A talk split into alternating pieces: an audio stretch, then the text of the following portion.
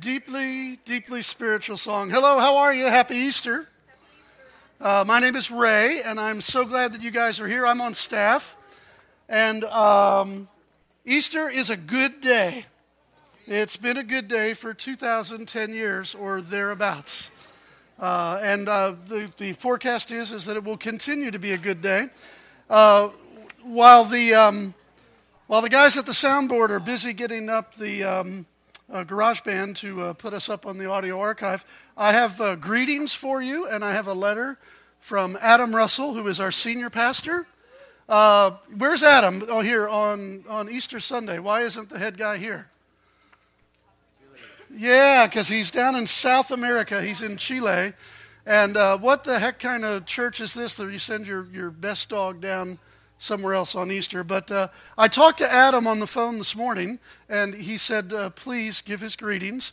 He also said things are going like fantastically well. He's ministering uh, to a group of 20 something uh, Chileans uh, from the, there's like 15 vineyard churches in the country of Chile, one of which was from Concepcion. The whole building got destroyed, but there was no loss of life among the vineyard family, praise God.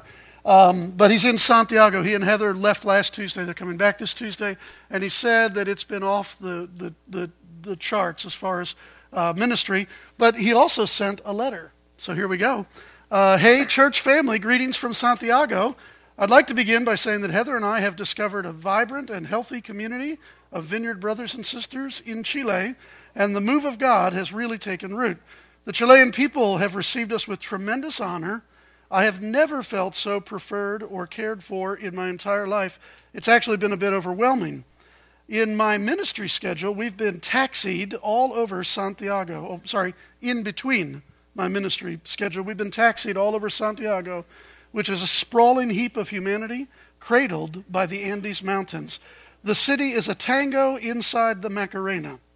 Sounds like, sounds like he's trying to imitate Luke Beeling, if you ask me. Uh, perfect, perfect blend of tradition and modernity. Uh, and uh, we've been given first class front row seats for the whole show.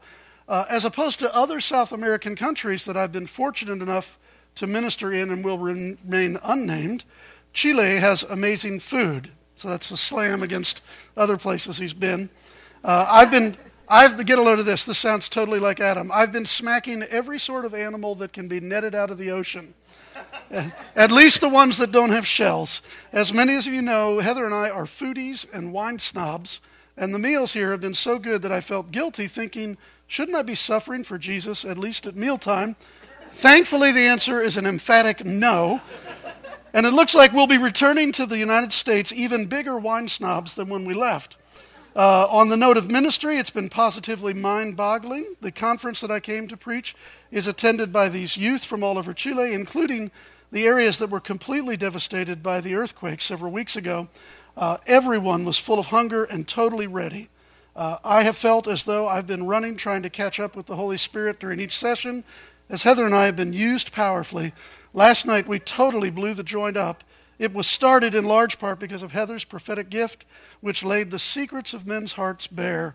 And the vineyards in Chile were on the brink of revival, and I'm really excited to know that we have a small part in that process. Uh, as much fun as Heather and I are having, we really do miss you guys, our church family, and it's really weird not being around on Sunday morning, but we'll see you soon. Peace, Adam. P.S. Pray for us on our return trip. I don't travel well, and the 10 and a half hour plane ride is a real grinder. Um, I told him I was going to pray for upgrades. Okay? What do you think? If 200 people pray for, you know, one of those, you know, Mr. Russell, where we have standby people, would you mind moving up the business class? Lord, hear our prayer. Um, I'm convinced that people don't make Jesus. Uh, oh, this is funny. I'm convinced that people who don't make Jesus as Lord in their life get stuck on a plane from Dallas to Santiago and are never able to get off. also, it's Easter and the resurrected Jesus is at work. His blood has provided mercy, and resurrection has provided the power. Even this morning, the resurrected Lord is meeting us, and it's his intention to spread the benefits of his death, burial, and resurrections to everyone, everyone who would call him Lord. So there's a word from our pastor. Uh, and if you don't mind, continue to pray for them. They'll be back on Tuesday. Upgrade. upgrade. Yeah. Pray for the upgrade. Okay. Uh, how are we doing with GarageBand? Good. I'd like to say God bless America. Um, yeah, just in case the feds are listening. You know, it's on the it's on the audio archive. Yeah, what can I say? What can I say? Um, okay. Well, listen, I'm um, I am really excited. Easter Sunday is something that is extra extra special, and uh, I hope that you know the meal that you put into the uh, oven, you know, to get ready for you know the, the big Easter thing, uh, will keep for a while because I do think it's good and it's right to come to the Scriptures and to take our time today. Is that all right? Do I do I have your permission? You know, Final Four isn't until tomorrow night. Go Butler. Sorry, Andrea. And I was it was my bad on the announcement about your last name. Sorry, Michael.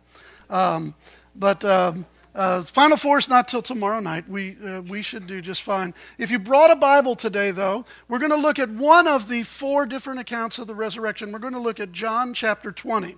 So let's find our way in the New Testament to John chapter 20. And John's gospel is uh, unique in at least this one respect is that it appears to me as though it's like, you know, there's one ending in chapter 20 and another ending in chapter 21 we know that this was the last of the four Gospels written, and John was probably an old man. And who knows, perhaps uh, John wrote this uh, uh, and then came back and even appended it with another um, chapter. But um, what I'd like to read is this all right? I'd like to read all of chapter 20. Okay? And we're not going to put it up on the board.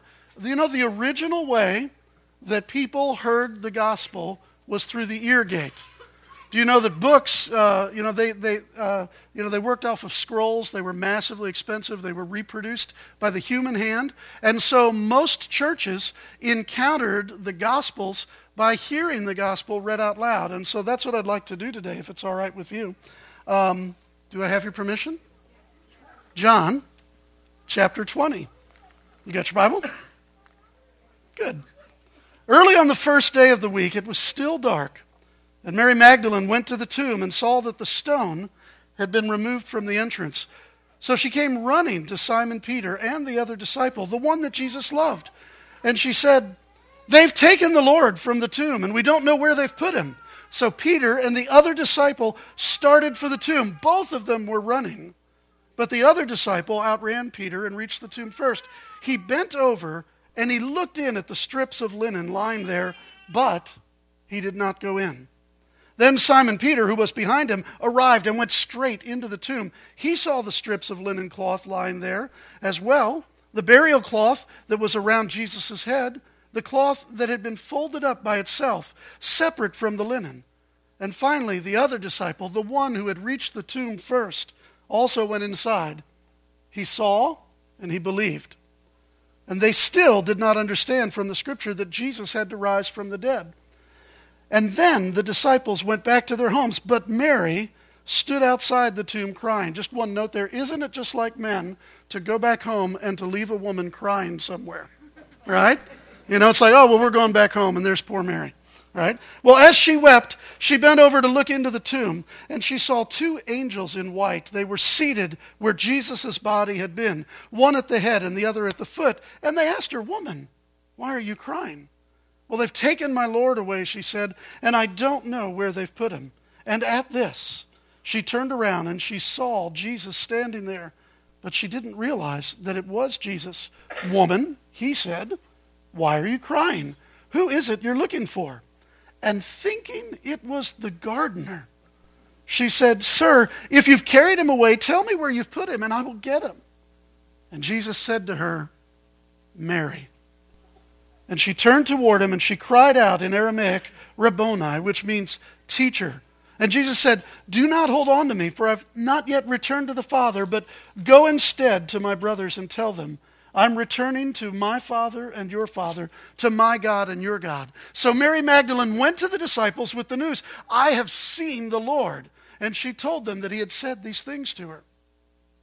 Now, on the evening of that first day of the week, when the disciples were together, with the doors locked for fear of the Jews, Jesus came and stood among them and said, Peace be with you.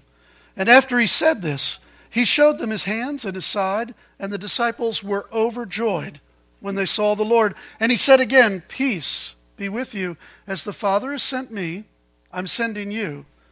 And with that, he breathed on them and said, Receive the Holy Spirit. If you forgive the sins of anyone, they are forgiven. But if you do not forgive them, they are not forgiven. Now, Jesus, now Thomas, who was called Didymus, which means twin, was one of the twelve, but he was not there when with the disciples when Jesus came. So the other disciples told him, We've seen the Lord. And he said, Unless I see the nail marks in his hands, and I put my finger where the nails were, unless I put my hand into his side, I will not believe it. Now, a week later, they were in the house again with Thomas, with them this time. And though the doors were locked, Jesus came and stood among them and said, Peace be with you. And then he said to Thomas, Put your finger here. See my hands. Reach out your hand and put it into my side. Stop doubting and believe. And Thomas said to him, My Lord and my God. And then Jesus told him, Because you have seen me, you've believed. But blessed are those who've not seen and yet believe. And Jesus did many other miraculous signs in the presence of his disciples, which are not recorded in this book. But these, these are written that you may believe that Jesus is the Christ, the Son of God, and that by, leave, by believing you might have life in his name. Let's pray. Lord, thank you for your inspired record. Thank you that these words were breathed out through you into the life of John and have been preserved over the decades, the centuries, and the millennia for us. And Lord, we ask for the same Spirit that breathed them out to be among us today and to give life to these words again. Lord, would you help me to preach as I ought? Would you help me to speak with power? And I pray on behalf of each person here that you would give us faith. Would you give us the gift of faith today, each one of us? Amen. Amen. Well, what a day Easter Sunday is. We don't go in for much ceremony here at the vineyard. I did put on clean socks and clean underwear, so I'd be dressed up. Um, thank you. That comes under the category of too much information.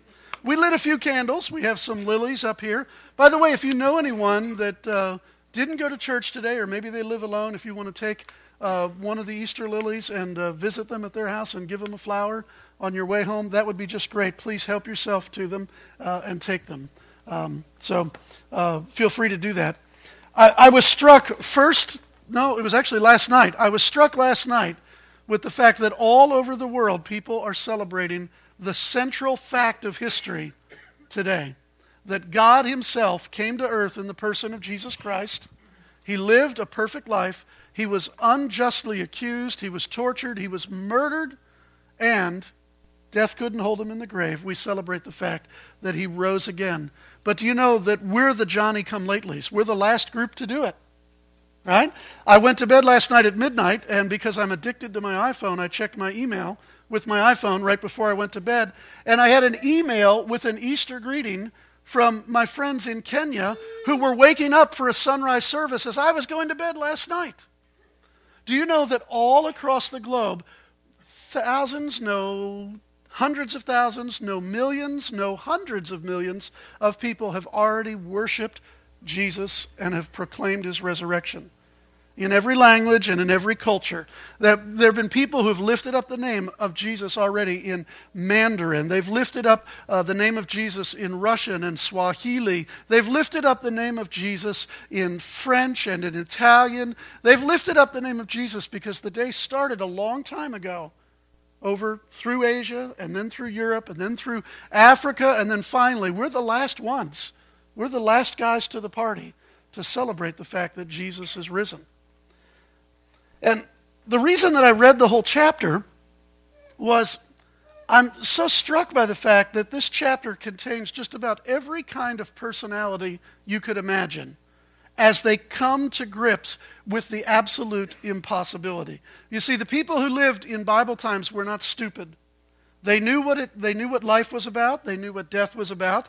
They knew that death was permanent and final. They were not easily fooled. In some ways, they were more acquainted with death than we are. We've got funeral parlors and EMTs, and people die and they're whisked away. But back then, people cared for a body until it was time to put the body into the tomb. They washed the body off. These are people who knew what death was.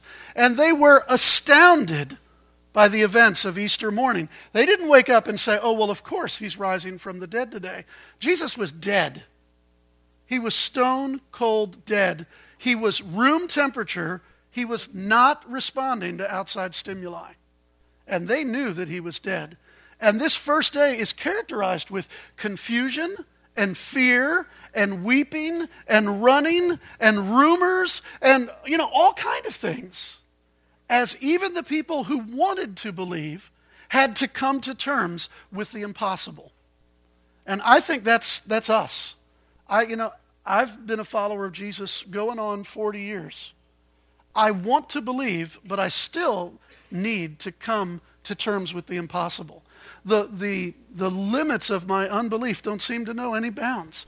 Even when, I, even when I, I read the book and even when I say, yeah, I'm with that, I realize daily that I'm confronted by my unbelief. And maybe you are too. Maybe you have loved ones who are sick and are dying right now and we're confronted by the limits of our unbelief. Maybe you've lost loved ones and you're tormented by that and you're confronted by the limits of your unbelief. Maybe it is that, you know, you, the teachings of Jesus cause your heart to really burn, but all of the miraculous stuff from this resurrection to healing to uh, exorcisms, you know, you go, well, yeah, I guess I want to believe, but, you know, I don't know.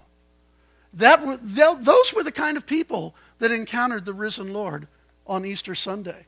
They had backed one person who they believed was the Savior of Israel, only to see him hung on a cross between two thieves and put hurriedly into a tomb before the, the sun set on Friday, because at sunset on Friday, the Sabbath began. And that's why Mary is going early on Sunday morning as the sun is rising.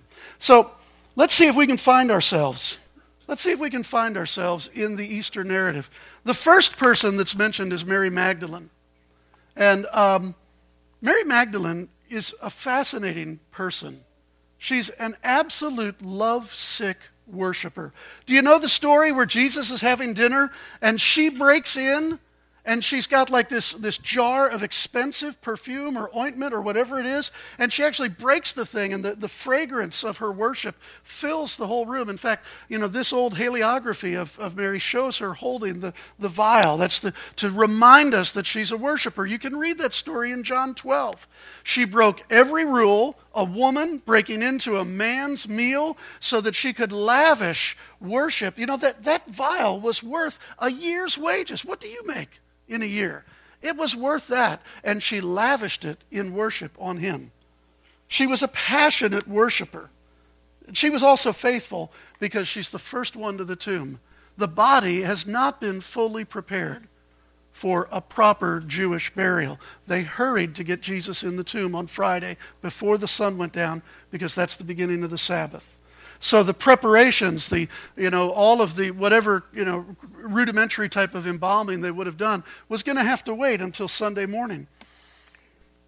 And so we've got a picture here of a woman who is remarkably passionate in her worship. She's remarkably faithful. She's the first one there. And, and you know, and one thing I've learned in 25 years of marriage is how hard women work behind the scenes and how little credit they get. And here's Mary before anybody else going to the tomb. She doesn't even have it worked out, which is also like a woman. She doesn't know how the stone's going to get rolled away. Sorry, it's true. Um, you know, she doesn't know how the stone's going to get rolled away. She just knows that she wants to finish the honor of the body of the Lord Jesus Christ. And of course, when she gets there, she's in for quite a surprise.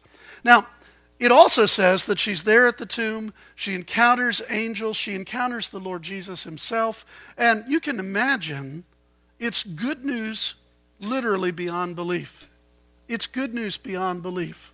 And there's an encounter that comes in this emotional, vulnerable, passionate moment. And that is, he's gone.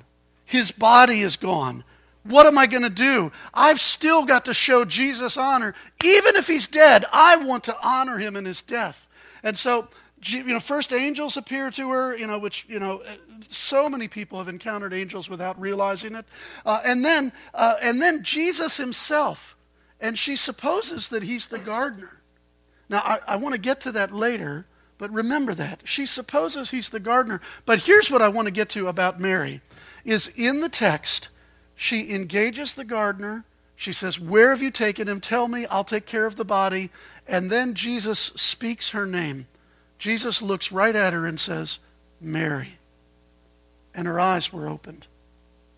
You see, that's not just narrative, that's inspiration from the Holy Spirit. The event actually happened, but the truth is is that when Jesus speaks your name to you, there's a level of revelation and your eyes being opened that nothing else can do. You can know the scriptures, you can know the prophecies. You can have known Jesus in the past, but how many of us have been to a place in our private lives, maybe it was once, maybe only once, or maybe you've encountered it more than once, where Jesus just speaks your name, and it doesn't have to be much two syllables Mary. And all of a sudden, she realizes it's him. Oh, how I want to hear Jesus speak my name. I want to hear him speak my name because I want to be known by the goodest, bestest person in all of creation. I want to be known by him. Today, on Easter Sunday, if you have one prayer that you could pray, it would be, Lord, let me hear you speak my name. Because it changed her forever. She's vulnerable, she's emotional, she's passionate. And again, in this very, very patriarchal world. In fact, we would probably call the world sexist here in the 21st century. Jesus says, Go and tell my brothers. Right? Do you realize that the first person who carried the good news of the resurrection of Jesus Christ was a woman? Uh huh. Yeah, amen goes here in a, in a higher register, right? Mary is the apostle to the apostles if you're into any kind of feminist Bible study, you know, a motif for that, this is really good news. You see, Jesus will use anyone to spread the good news. And in fact, he delights in using people that the society of the day doesn't regard as important. Jesus also met one woman by a well, told her everything she'd done. What did she do? She went back into town, and then eventually everybody else from town came out to the well, and there was a revival that went on in the town from a woman with a past. Right?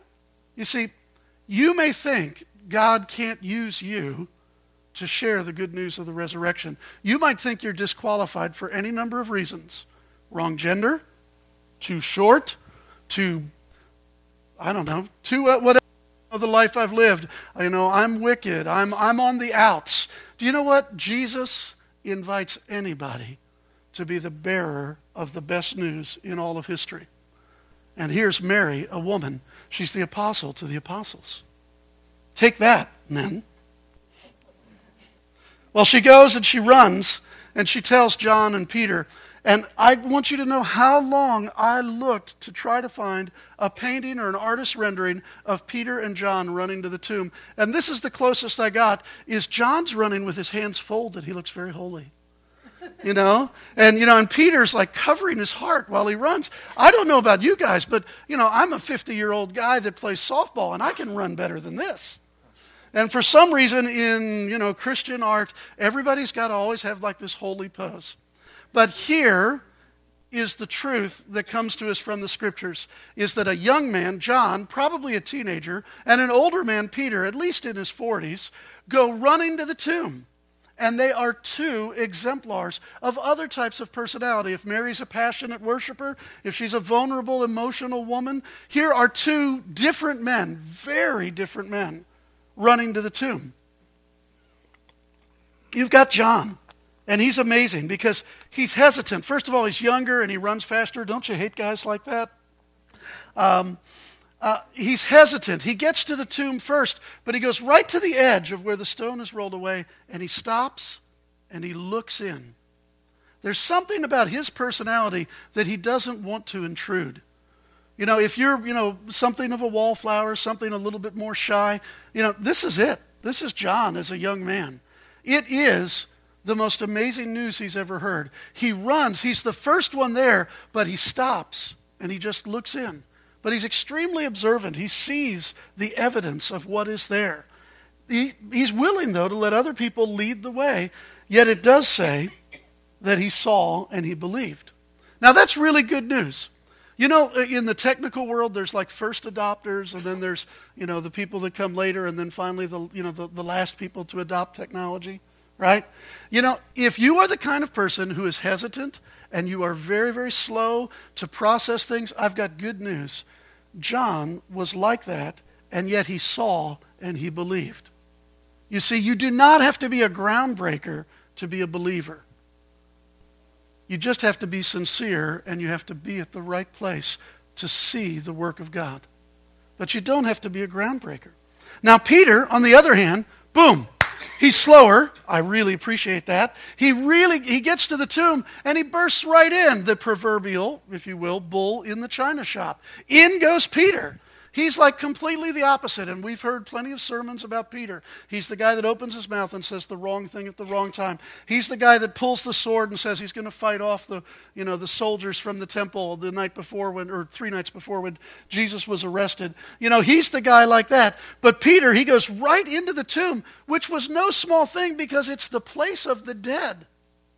Hey, Glenn, let's go climbing in tombs tonight. I mean, you know, I'm not a superstitious guy, but that's still oogie. But he goes right in. He's bold. He goes right into the place of the dead. He's aggressive, and Peter requires firsthand knowledge.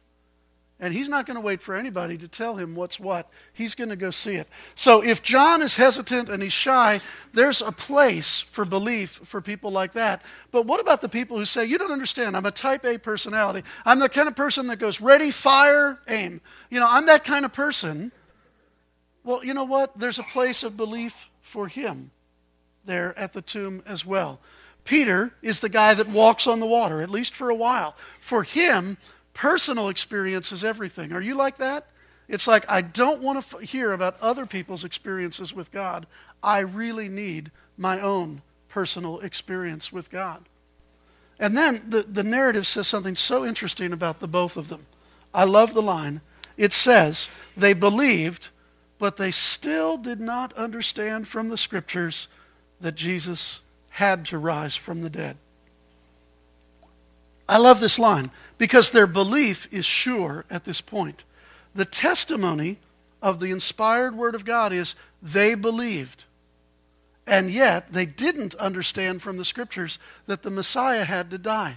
I'm here to tell you today that understanding is overrated.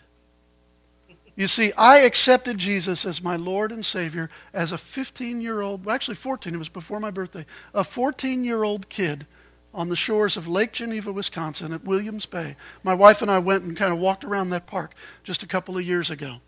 And, and when I accepted Jesus, I had no clue what was going on. In fact, I have very few clues more now 40 years later. But do you understand? Understanding is overrated. We can come to belief without having all of the answers. Because the truth is, is in their case as well, it's not that seeing is believing, it is that believing is a way of seeing. And so they didn't understand, even from their own sacred scriptures, that the Messiah had to die. And yet they believed. Mark it down. Understanding is overrated. God is not against logic. God is not against serious inquiry. Um, both the scriptures and the current daily activity of God will stand up to any scrutiny, but understanding is overrated. And there's a whole category of people who are always learning but are never able to come to the knowledge of the truth. Because it's not seen as believing, it's believing as seen. Well, John and Peter end up as believers. So what do they do? They go to the disciples. And what a crazy thing this is. Mary has seen the resurrected Jesus. John and Peter have not seen the resurrected Jesus, but they've seen enough to believe. And it's still Sunday, and they go to a room where they lock the doors because they're afraid of the people who killed Jesus. Now, they believe he's alive. Mary has seen that he's alive. And this is a whole nother group of people. Do you understand we never live our lives alone? There's always a sociological impact to how we live our lives. You can tell me that you're a rebel and that you are into goth, but why is it that everybody you hang out with all look the same? Or, well, and yeah, but the same thing's true with, you know, middle aged people. You know, you can say, I'm the one who sticks it to the man, but, you know, why do we all have IRAs and, you know, that, you know, it, it doesn't matter. There's a sociological impact to who we are, whether we are, you know, middle aged people or whether we think we are young rebels. There is a, there is a belonging that we have. You know, the greatest belonging is to feel like you're on the outside, like you don't belong. Welcome to the club. That's a group too, right? They just don't meet as often. the disciples were together, and the door was locked because of their fear. And oh my, you know, I, am actually trying to get like six Easter sermons in for one because I don't get to do this much anymore. But here's Jesus appearing behind locked doors to a group of people. It wasn't enough for Jesus to say Mary's name. It wasn't enough for there to be evidence of the resurrection. It wasn't enough for there to be evidence of the resurrection in, uh, in some instances. Jesus wanted to appear to a group of people, and he totally, totally rocked their world. Now, there's so much here, but I, I, feel the need to, to move on ahead, so I'm going to do it. But do you understand? Jesus not only meets us as individuals, but he meets us in our social context. Whoever our greatest support is, uh, whoever it is that we look to for help, Jesus meets us in our social context. And make no mistake about it, when you turn to faith in Jesus, you are invited. Oh, should I use a word? It's a baby boomer word. You are actually required to enter a new social context. I'll just say it out loud. Jesus, yes, and the church, no, is antithetical to the faith in Jesus Christ. People who say, Jesus and I are cool, but I don't want anything to do to the, with the church, are missing the point that faith has both an individual component and a corporate or a sociological expression. If you've been wounded by the church, get in line. Not nobody here's wounded me, but uh, because you guys are perfect, right? If you've been wounded by the church, get in line. I don't know how, I do not know how you can practice forgiveness forbearance, or long suffering if you are alone? How, how is it that we practice patience with one another if there is no one another? How is it that we practice forgiveness or long suffering or forbearance if there's not a context in which we interact with other people?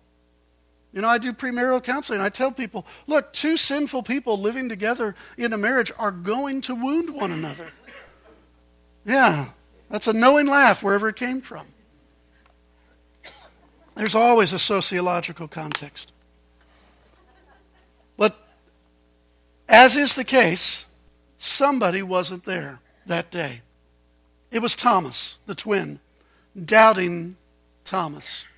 Now, I think that he's gotten a bad rap over the centuries, okay? Everybody knows the story of Doubting Thomas. We just read the story of Doubting Thomas.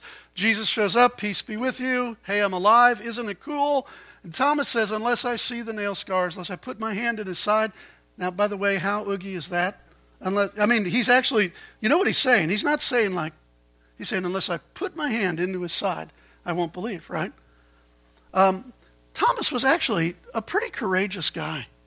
He was characterized by loyalty to Jesus I'll go ahead and say it. He's Eeyore. He is totally on board with his friends. He will never leave his friends. Uh, in fact, in John's Gospel, chapter 11, when Jesus says, I'm determined to go up to Jerusalem, do you know it's Thomas who says, in my best Eeyore voice, Well, let's go to Jerusalem that we would die with him. That's Eeyore, ladies and gentlemen. Thank you. I'll be here all week. You know, it was Thomas who said, Look, this isn't going to end up well. Jesus is going to get killed. But back in John's Gospel, chapter 11, Thomas is the one who says, Well, let's go. We're going to die, but we're with him. And he's courageous for another reason. He doesn't bow to sociological pressure. Right? Uh, I know this has never happened to any of you, but people say, oh my gosh, you know, God came in the room and it was amazing, and you'll be a spiritual cripple the rest of your life if you missed that last meeting and you weren't there. And Thomas wasn't there, so what does he say? He says, it's not enough to hear your testimony. I've got to see it myself. I've got to see it myself. And I think that he's courageous because of that. He says, unless I see, I won't believe. There is something good and healthy that causes us to be driven to want to see the goodness of God expressed in forgiveness, in reconciliation, in harmonious relationships, yes, in the miraculous, and yes, even in the resurrection of the dead. My family is seated here with me on Easter, which is like a joy that any parent understands. We were in Peru when we encountered a little girl walking along with her mother, and they told us that little girl was raised from the dead.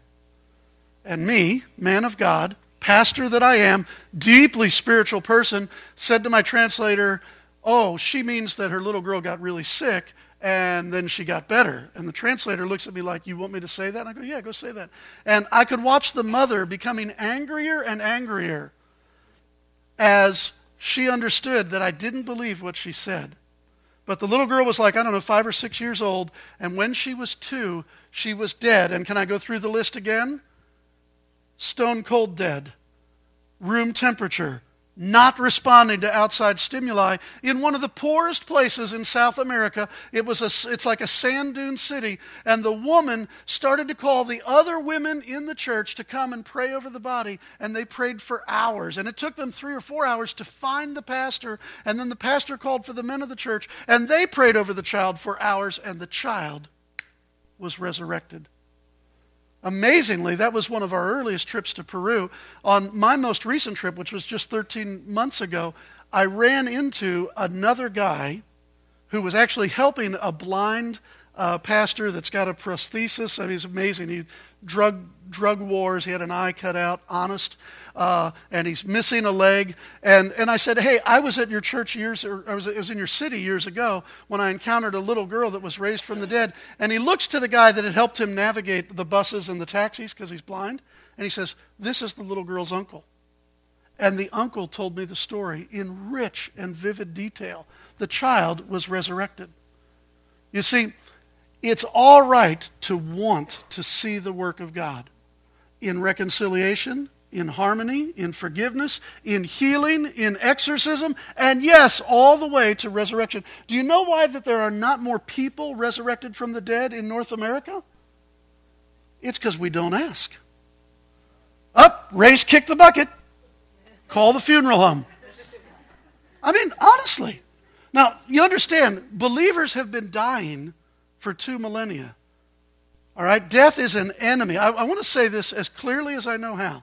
The scripture says the last enemy to be defeated is death. If you've lost a loved one, if you've lost a friend, you understand the loss that's going on. Okay? Death is not a natural part of life. From creation until now, death is an enemy. And when we lose people, either in their 20s or in their 50s or in their 80s, I'm telling you, it is unnatural according to the design of God. That's part of what Resurrection Sunday is all about. And whether it was this little girl in Ventanilla, the north of uh, Lima, Peru, or whether it's maybe a loved one that you've lost. Is anybody here? Yes? Lost a loved one? Death is unnatural, and the pain and the sting is there. But it wouldn't hurt to ask. Would you do me a favor? if I kick the bucket, when I kick the bucket, would you just stand over the carcass, raise your eyes to heaven, and say, Lord, is this final? Okay? All right? At least a prayer. I mean, I'm, I'm dead. It doesn't matter if I get to the funeral home a little late. Why don't, why don't we see more resurrections? We don't ask. Or did you think it was only about Jesus? You see, we sang it, firstborn of the slain. Did you know that your worship was good theology? What did, what did Jesus do with death? He laid it in the grave. Was it Jesus, the God, who laid it in the grave, according to the song, great song, John Mark McMillan? No, the man, Jesus Christ, laid death in his grave. Justin, you've got the power to lay death in the grave. We're all working on it. Okay? So, there's Thomas. One more note about Thomas. Jesus shows up a week later. Um, he gets to put his hand in the, the nail uh, scars, or his fingers on the nail scars. He gets to check it out. Uh, he puts his hand up into the side of Jesus, right? And then what does it say? It says that Jesus, or Thomas says, My Lord and my God. There are limits to skepticism. God will meet a skeptic, but there is a time to move from skepticism to belief. Isn't that right? You understand, skepticism was alive and well in the first century. In fact, there was a whole school of Greek philosophers who said, I am certain that man can know nothing for certain. And as my wife says, well, how did they know that? Right? You see, there comes a point when God works in your life so powerfully that the appropriate response, and I'll go this far, the response that is demanded is worship. And that's what Thomas did. He didn't bow to peer pressure, but when he met God, he knew enough to worship. I'm re- I, I think Thomas is really cool. But there's at least two more players in this chapter. There's Jesus. Of course. It's his day, right? Jesus. Um, let me just show you how medieval I am, and I think that the whole church leadership is. We don't think that Jesus was in a swoon. Oh, he fainted on the cross. Let's let him lay down in a nice, cool place for a while. Okay?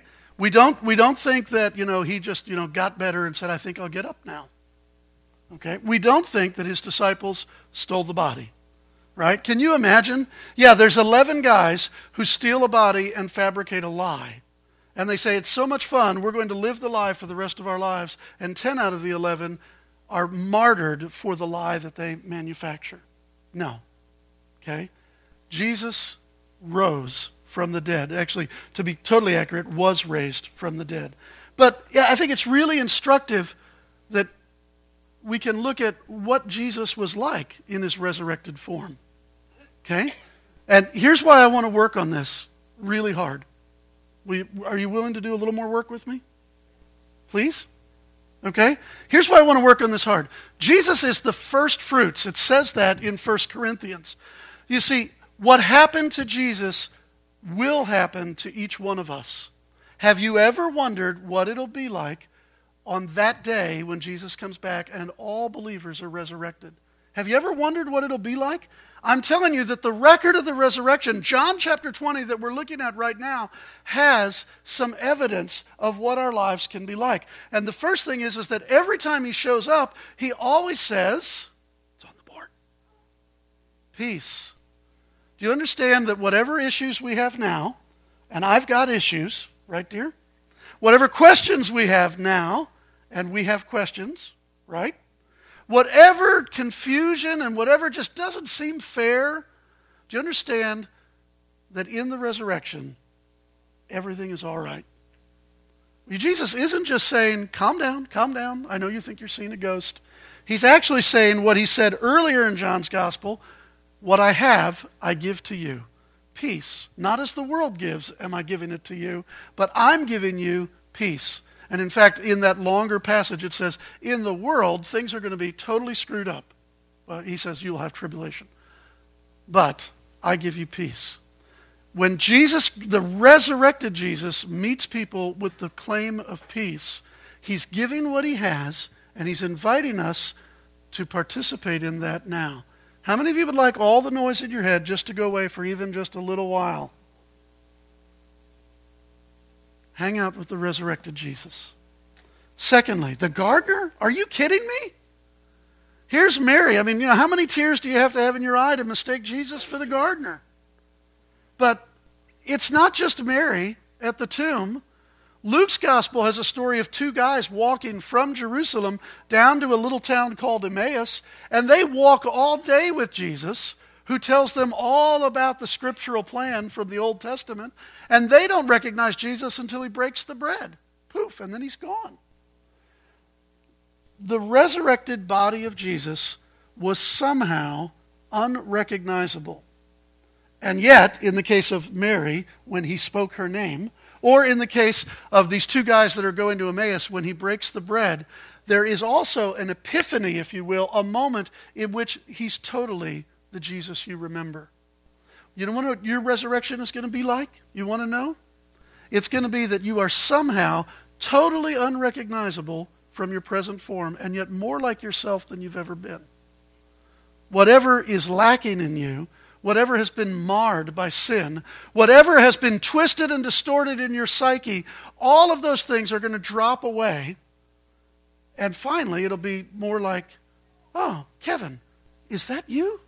And you go, yes, it is. And he'll be more like Kevin than he is now. It's not just that Jesus was unrecognizable and then suddenly recognizable we will be who we were truly meant to be. All of those people that feel like they've got a destiny, all of those people who feel like God's got their hand on me for some reason, I've got good news, whether it's in this age or in the next, we will attain what God has for us. I also like this. I also like that he shows up for Thomas a week later. I think there's a place for doubt. I think there's a place for skepticism. I think there's a place for people who want firsthand evidence. But you understand, Jesus didn't come just because Thomas stamped his foot. The text says a week later. And by the way, the other guys are still afraid. They're still locking the door a week later, right? A week later, he shows up. And does, does Jesus really chide Thomas? He just says, You wanted to know it? Check it out. Check it out. Check it out. But he comes in his own time. You know, if you really are searching for something, you won't stop until you find it. One of the clearest ways to figure out if somebody is truly sincere in their seeking is just to figure out how long will they search. Right? What's the Chris Brown song? I've been waiting all my life for this night. That's about dancing on the dance floor, though. So, my son is now incredibly embarrassed that I just quoted Chris Brown. Okay, just a pathetic attempt of a 54 year old to be hip, right? Okay? Jesus showed up a week later. He doesn't dance to our tune, he dances to his tune, but he's always faithful. And then this is the most amazing thing in this resurrection account for me. Is he showed them his scars. Something miraculous happened, duh, in the tomb. Jesus, right? He was resurrected. And yet, he showed them his scars. There's nail prints in the hand, or probably the wrist. Uh, there's nail prints in the feet. There's a, a spear wound, a big honking spear wound in his side. And he showed them his scars. Would you think about this, not only about Jesus, but about us? In the resurrection, we will carry some identifying marks of the life we've lived. And for Jesus, the identifying marks of the life he lived were the injustices that were perpetrated on him by hateful and cruel people. It's not just about Jesus, it's about us. The identifying marks that Jesus invited Thomas to investigate were the scars of his unjust crucifixion. But now the scars have become the place of belief now the scars have become the proof of the pudding. Now the scars have become an identifying mark for both all of the art that shows the resurrected Jesus and even supernatural stigmata that happens from time to time throughout the centuries. The scars become the point of belief. Something about our life, about your life and about mine, something about our life in the resurrection, we're not going to leave everything behind it's going to come with us as an identifying mark. But instead of being something that we rehearse over and over and over again, instead of being something that we still say hurts us every time we think about it, actually becomes a point of worship and belief in Jesus. Think about that. What kind of injustice have you suffered? What kind of misunderstanding? Maybe there have been people who've even suffered physical abuse for their faith in Jesus. If we were, if we were in China or Africa or even parts of Europe, there'd be people in the room that could show you the scars, right? Jesus carried the scars of his first life into his second, but they became a point of worship. I want you to take heart. Can I be really pastoral and just like an old guy for a minute? I want you to take heart. Whatever you are suffering or whatever you have suffered through, Jesus is going to turn it into a point of belief and faith and worship for you. That's good news today. And if you don't believe it, please just take it from me. It can be worship, it can be belief. So there's Jesus as quickly as, as we can do that. But there's one more person mentioned. One more person mentioned in this narrative. And I was so surprised to find this in the text. Do you know the last person mentioned in the narrative in John chapter 20? It's you. Amazingly, at the end of John chapter 20, John takes the narrative away from the present tense in which Jesus is appearing to people. He takes the narrative away and he says, I'm talking to you. I'm talking to you. I'm talking to you. It's, it's a plural. I'm talking to y'all. And he says, These things were written so that you might believe Jesus is the Christ, the Son of God, and that by believing you might have life in his name. Now, the most traditional interpretation of this verse is you get to go to heaven when you die. But if you've hung out at the vineyard for any length of time at all, you know that we embrace the idea that you get to go to heaven when you die. But when John is talking about having life in Jesus' name, he's not saying you have to wait to kick the bucket. He's saying that the, the resurrection life of Jesus is available for us now. You can mark it down. Romans chapter 8, verse 11. If the same Spirit who raised Jesus from the dead dwells in you, he'll give life to your mortal bodies. It's a verse about healing. It's a verse about inner healing. It's a verse about reconciliation. It's a verse about forgiveness. It's a verse about the fact that the way that life is in the eschaton, in the end of the age, in the next world, we can be partakers of that life now. And John under the inspiration of the Holy Spirit so skillfully, after showing us Mary Magdalene and Peter and John and Thomas and Jesus, he just kind of turns and he says, I'm also talking to you. Did you know that the scripture is talking to you today? I mean, it, it sounds like, you know, like the perfect invitation for an altar call. And why not? There's nothing wrong with an altar call. Come to the altar and, you know, offer yourself as a living sacrifice. Also out of Romans chapter 12, verse 1.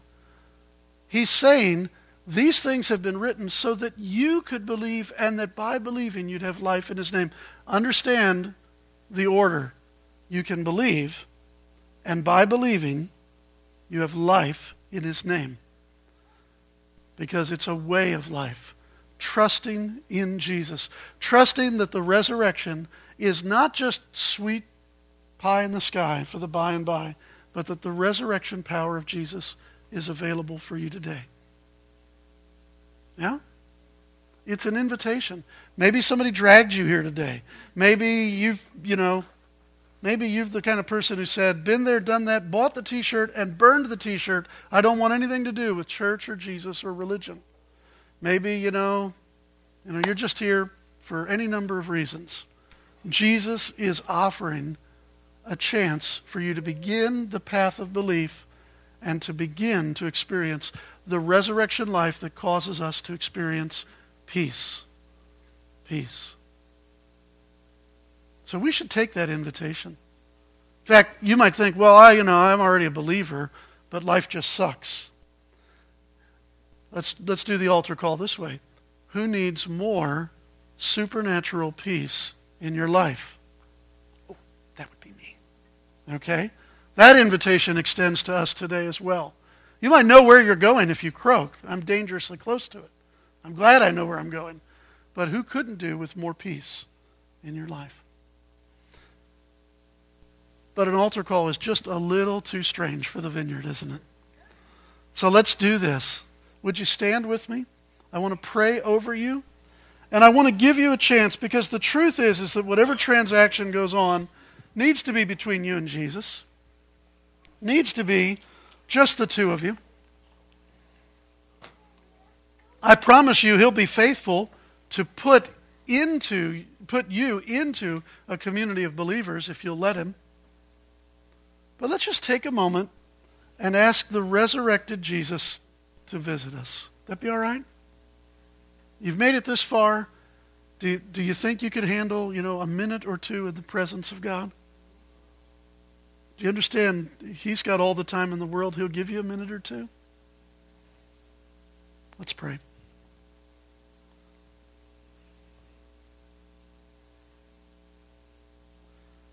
Wow, Jesus, you really did it. You really did put death in the grave. You took the sting out of death. You took the victory away from the grave. And Lord, whether we are confused or crying, whether we just don't know what's going on, or whether we're in the process of belief, but we just don't have all the peace that you want for us, we present ourselves to you now. And go ahead and just do that. Just present yourself to him. Tell him that you're here. Whatever misunderstandings you have, you can offer them to him. Whatever demands you have, you can offer them to him. He's not intimidated by your questions.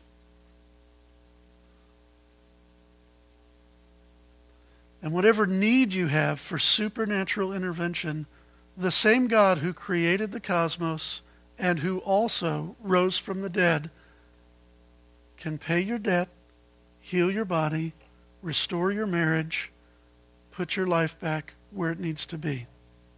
In fact, he delights to do it. Jesus, would you receive us at our point of need? Lord, would you give us a vision for what resurrection life looks like today and tomorrow and next week? Jesus, would you give us what we need to be authentic followers of you? Would you forgive us for those times when we've been something less than authentic? The Spirit of God, who raised Jesus from the dead, would you dwell in us? Lord, we love you. Receive our praise, our worship, and our study of your word. in your name. Amen. Now, you all, may God Himself bless you and keep you and cause His face to shine on you and give you peace. In the name of the Father, and the Son, and the Holy Spirit. The Mass is ended. Go in peace. God be with you.